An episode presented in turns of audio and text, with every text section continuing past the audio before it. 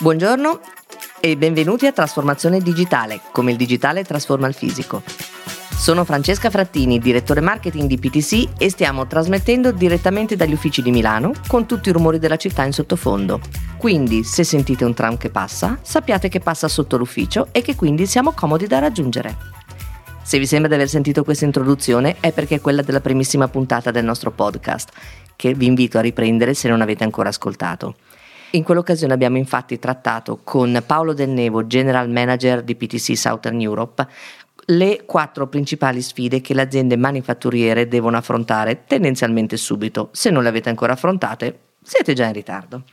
Parlavamo di forza lavoro che sta evolvendo, parlavamo di supply chain, parlavamo di cambiamento climatico e parlavamo di innovazione guidata dal software. Oggi abbiamo ancora il piacere di avere qui con noi Paolo Del Nevo. Paolo, quindi Intanto benvenuto. Grazie, buongiorno. Posto che queste sono le quattro sfide, ti chiedo, ma le aziende in concreto che cosa si aspettano dalla trasformazione digitale? Grazie Francesca per la domanda e mi dà la possibilità di eh, riallacciarmi a quanto abbiamo discusso ormai un anno fa. Eh, nel corso di quest'anno, tra l'altro, abbiamo, abbiamo, avuto la possibilità di aiutare i nostri clienti appunto in queste quattro sfide che a cui devono, a cui devono dare risposta. Tendenzialmente ogni qualvolta un'azienda fa una, un investimento in tecnologia e di conseguenza sulla trasformazione digitale le aspettative sono molto chiare.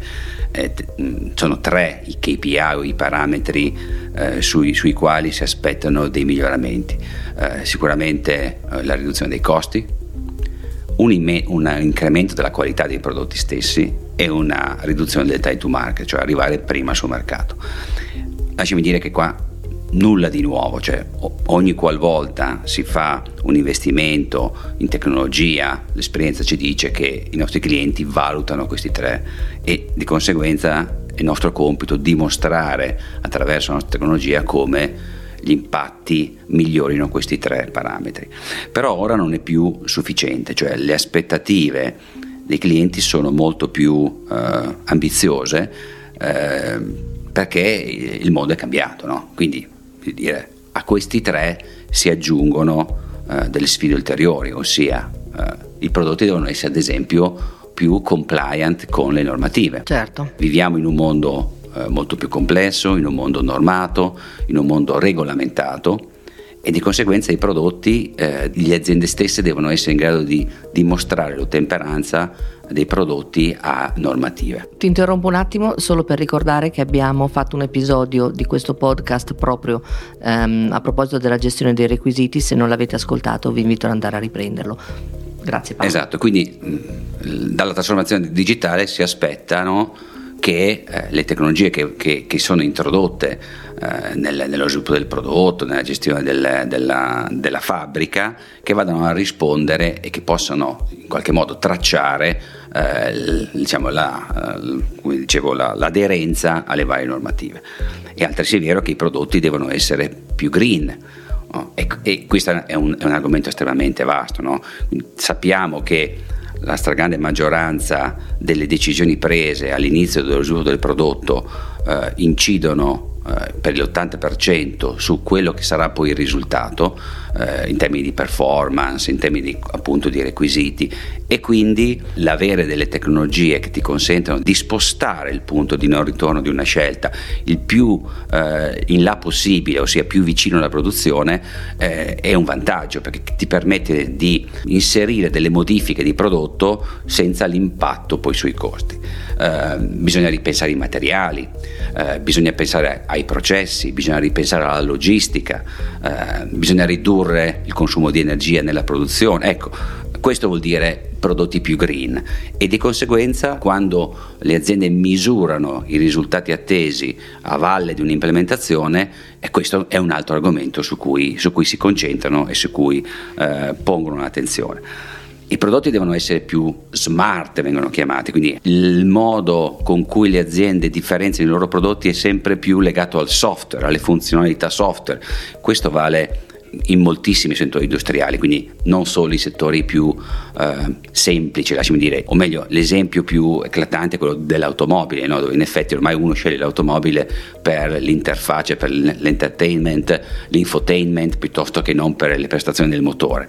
Però questo vale anche dell'industria manifatturiera pesante, vale delle macchine automatiche, cioè la complessità e il software ha una tale importanza nell'apparato che diventa un, un argomento estremamente delicato. Quindi eh, la gestione del software, la gestione dei requisiti, eh, il test, eh, le quality e ritorniamo a, agli argomenti che abbiamo trattato prima. Quindi tendenzialmente sono questi tre più compliant, greener e, e smart sono, sono, sicuramente degli argomenti estremamente, estremamente importanti.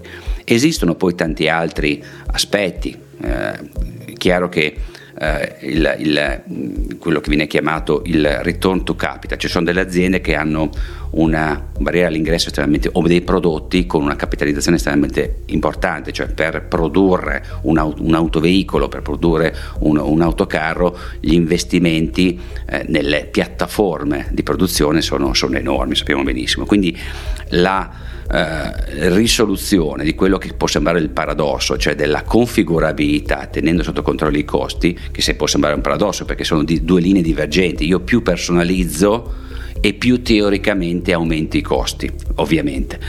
Questo è un paradosso che come viene in qualche modo risolto con il concetto della piattaforma, cioè nel configurare solo alcuni aspetti dell'oggetto, ma fondamentalmente utilizzare una base che è comune a tutti i veicoli, cioè il fatto stesso che sappiamo che il pianale dell'auto magari eh, è, lo stesso di 10 modelli diversi, ma questo dire, è un esempio, l'esempio più banale che mi, che, che, che mi, sovviene, ma tendenzialmente la capacità del, del, dei nostri prodotti, dei prodotti in generale, quello che vengono chiamati PLM, nel aiutare i clienti a implementare una progettazione per piattaforme. Questo consente appunto di migliorare quello che viene chiamato il return to capital, cioè lo sfruttare meglio l'investimento in capitale che viene diciamo, investito per poter produrre, per lanciare un nuovo prodotto ci sono vari, tanti esempi, tra l'altro eh, Volvo ad esempio è un case study per noi estremamente importante, lo si può trovare sul nostro sito, è, è molto interessante anche da leggere.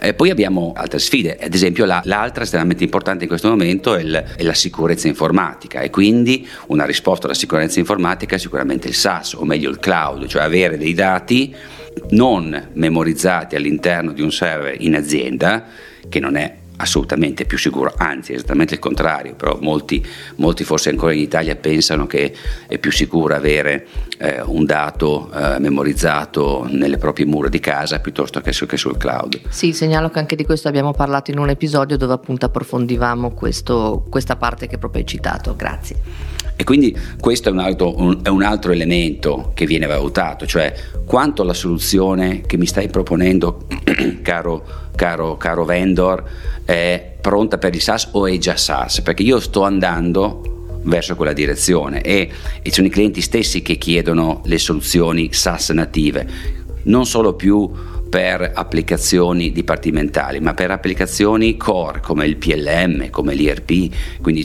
come il CRM, che sono delle dorsali informatiche estremamente importanti perché su quelle dorsali eh, c'è il know-how aziendale e se solo 3-4 anni fa c'era una certa così, eh, scetticismo eh, a soluzioni SaaS in ambito sviluppo del prodotto, ora sono le aziende stesse che ci chiedono soluzioni SaaS all'interno dello sviluppo del prodotto. Quindi ehm, l'altro argomento estremamente importante o, o l'altro elemento che valutano è quanto eh, le soluzioni sono in grado di migliorare il service, quindi la parte poi finale dello sviluppo o meglio del ciclo di vita del prodotto, cioè quando il prodotto poi è in esercizio viene consegnato al cliente. Sul service c'è un, un mondo, no? perché tendenzialmente se pensiamo ad un treno, tempo di progettazione, boh, dai, adesso non so esattamente perché mettiamo 16, 18, 24 mesi, ammetti anche 3 anni, tempo di utilizzo 50, no? quindi capisci che eh, la gestione di questi 47 anni che vengono dopo i primi tre eh, è, è, è, molto più importante, non, non è che è molto più importante, però è molto può risultare molto più complessa che non la prima. Ed altrettanto strategica. E, e, soprattutto strategica, giustamente. Perché strategica? Perché c'è un problema di uh, customer intimacy, quindi diciamo di esperienza del cliente, perché il prodotto poi deve essere utilizzato, ma soprattutto per le aziende c'è un, un revenue potenziale aggiuntivo, c'è della marginalità aggiuntiva, quindi la possibilità di allargare i servizi uh, a supporto del cliente. Ecco, questo è un ambiente, uh, o comunque questo è un ambito estremamente importante su cui le aziende stanno investendo tanto in questo momento e dalla digitalizzazione e dalla trasformazione digitale, questo è uno delle, dei, diciamo così, degli ambiti su cui si aspettano i maggiori ritorni. Tendenzialmente, per riassumere, su tre parametri principali, riduzione del time to market, miglioramento della qualità, riduzione dei costi, si danno per scontato, diciamo così, per poi andare a verificare che tutti questi altri temi, la compliance, la, la, la, sostenibilità, il service siano altrettanto toccati e, e migliorati. Perfetto. Ne approfitto per dire che alcuni di questi temi li abbiamo già iniziato a trattare in alcuni episodi del nostro podcast e sicuramente ci torneremo. Quindi anche il discorso sulla sostenibilità, ne abbiamo parlato mh, variamente e ne parleremo anche in, um, in, qualcuno dei prossimi podcast.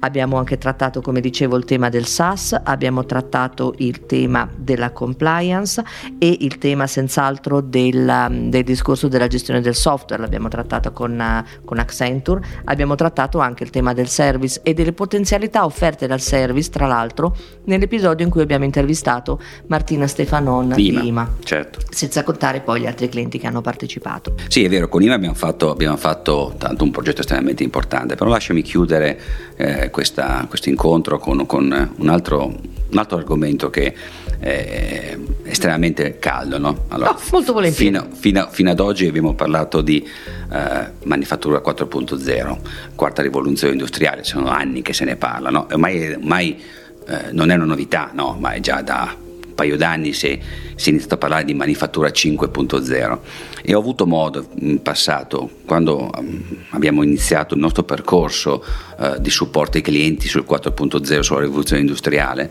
eh, sulla quarta rivoluzione industriale, era um, relativo al fatto che comunque mancava una componente. E, e la componente che mancava era l'uomo, cioè Fino, fino a, a, pochi anni fa si è sempre parlato solo di recuperare efficienza, di trasformazione digitale eh, nello sviluppo del prodotto, in fabbrica, nella catena di fornitura, in generale ma senza mai toccare l'argomento uomo, cioè come in effetti questa trasformazione poi ha un impatto sull'uomo. Beh, la manifattura 5.0, per eh, sintetizzarla, tendenzialmente è tutto quello che era 4.0 con due componenti in più, la sostenibilità a tutto tondo, e ne abbiamo parlato prima, no? quindi sostenibilità vuol dire eh, circular economy, vuol dire prodotti più materiali diversi e poi quindi sostenibilità e uomo, no? quindi l'impatto sull'uomo, anche dal punto di vista etico, no? anche dal punto di vista diciamo, della,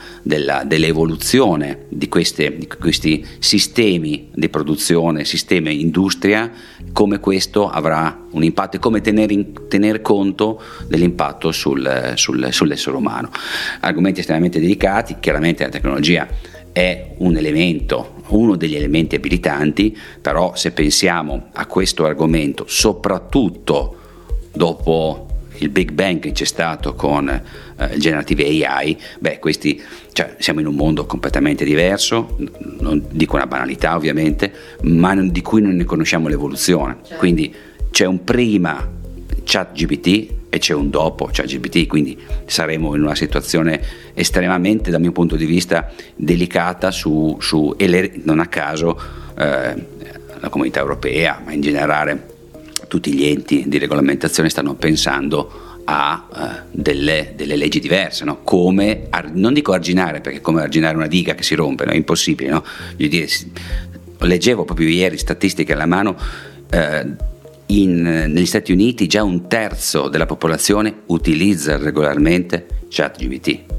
Quindi immaginati cosa, cosa... I miei figli lo usano regolarmente. Regolarmente. Quindi voglio dire, l'impatto sull'uomo e l'impatto su figure professionali che fanno del linguaggio il loro mestiere e quindi che poi è la, è la caratteristica dell'uomo, no? Cioè che cosa ci differenzia, cos'è che l'intelligenza, cioè l'intelligenza possiamo definire in, n modi, però è il contesto, la capacità di creare collegamenti tra materie diverse e quindi di creare qualche cosa che in questo momento sembra che la macchina può fare. No? Quindi capisci che questo vale eh, nella, nella vita quotidiana, ma pensiamo solo alle nostre aziende e pensiamo alla progettazione. Quindi le aziende ci stanno già chiedendo ma qual è la uh, strategia di PTC nel, nel, nel, nei prodotti, nel CAD, nel PLM relativamente al generative AI. Fortunatamente il nostro direttore tecnico ha delle idee molto chiare, ci sono già delle, delle idee di sviluppo, però questo è sicuramente un argomento, un argomento estremamente delicato. Quindi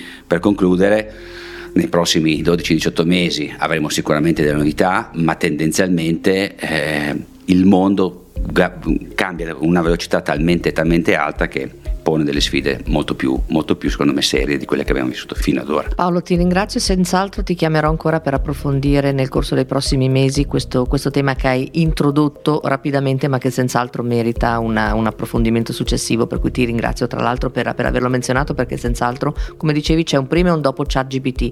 Abbiamo, l'abbiamo trattato in, una, in un podcast con Fabrizio, con Fabrizio Ferro, in un episodio, scusate, del podcast che vi invito ad andare ad ascoltare. Se avete domande, contattate contattateci che, e mh, mm, in particolare curiosità anche su quello che prevediamo di fare, scriveteci pure, avete, mh, mm, contattatemi via LinkedIn o come preferite e noi faremo in modo di approfondire. Paolo, intanto ti ringrazio per essere stato qui con Grazie noi oggi. Grazie a tutti.